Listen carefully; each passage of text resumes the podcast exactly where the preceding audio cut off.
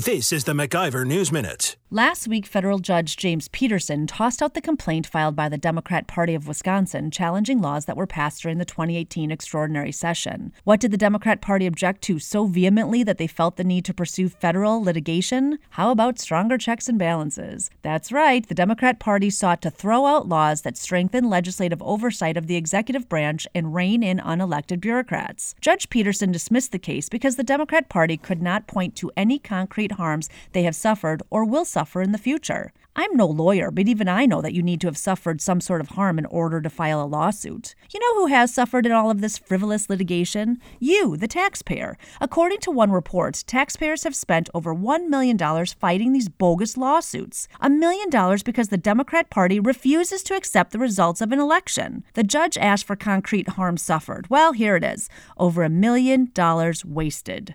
For the MacIver News Minute, I'm Jen Healy. For more free market news, log on to MacIverInstitute.com.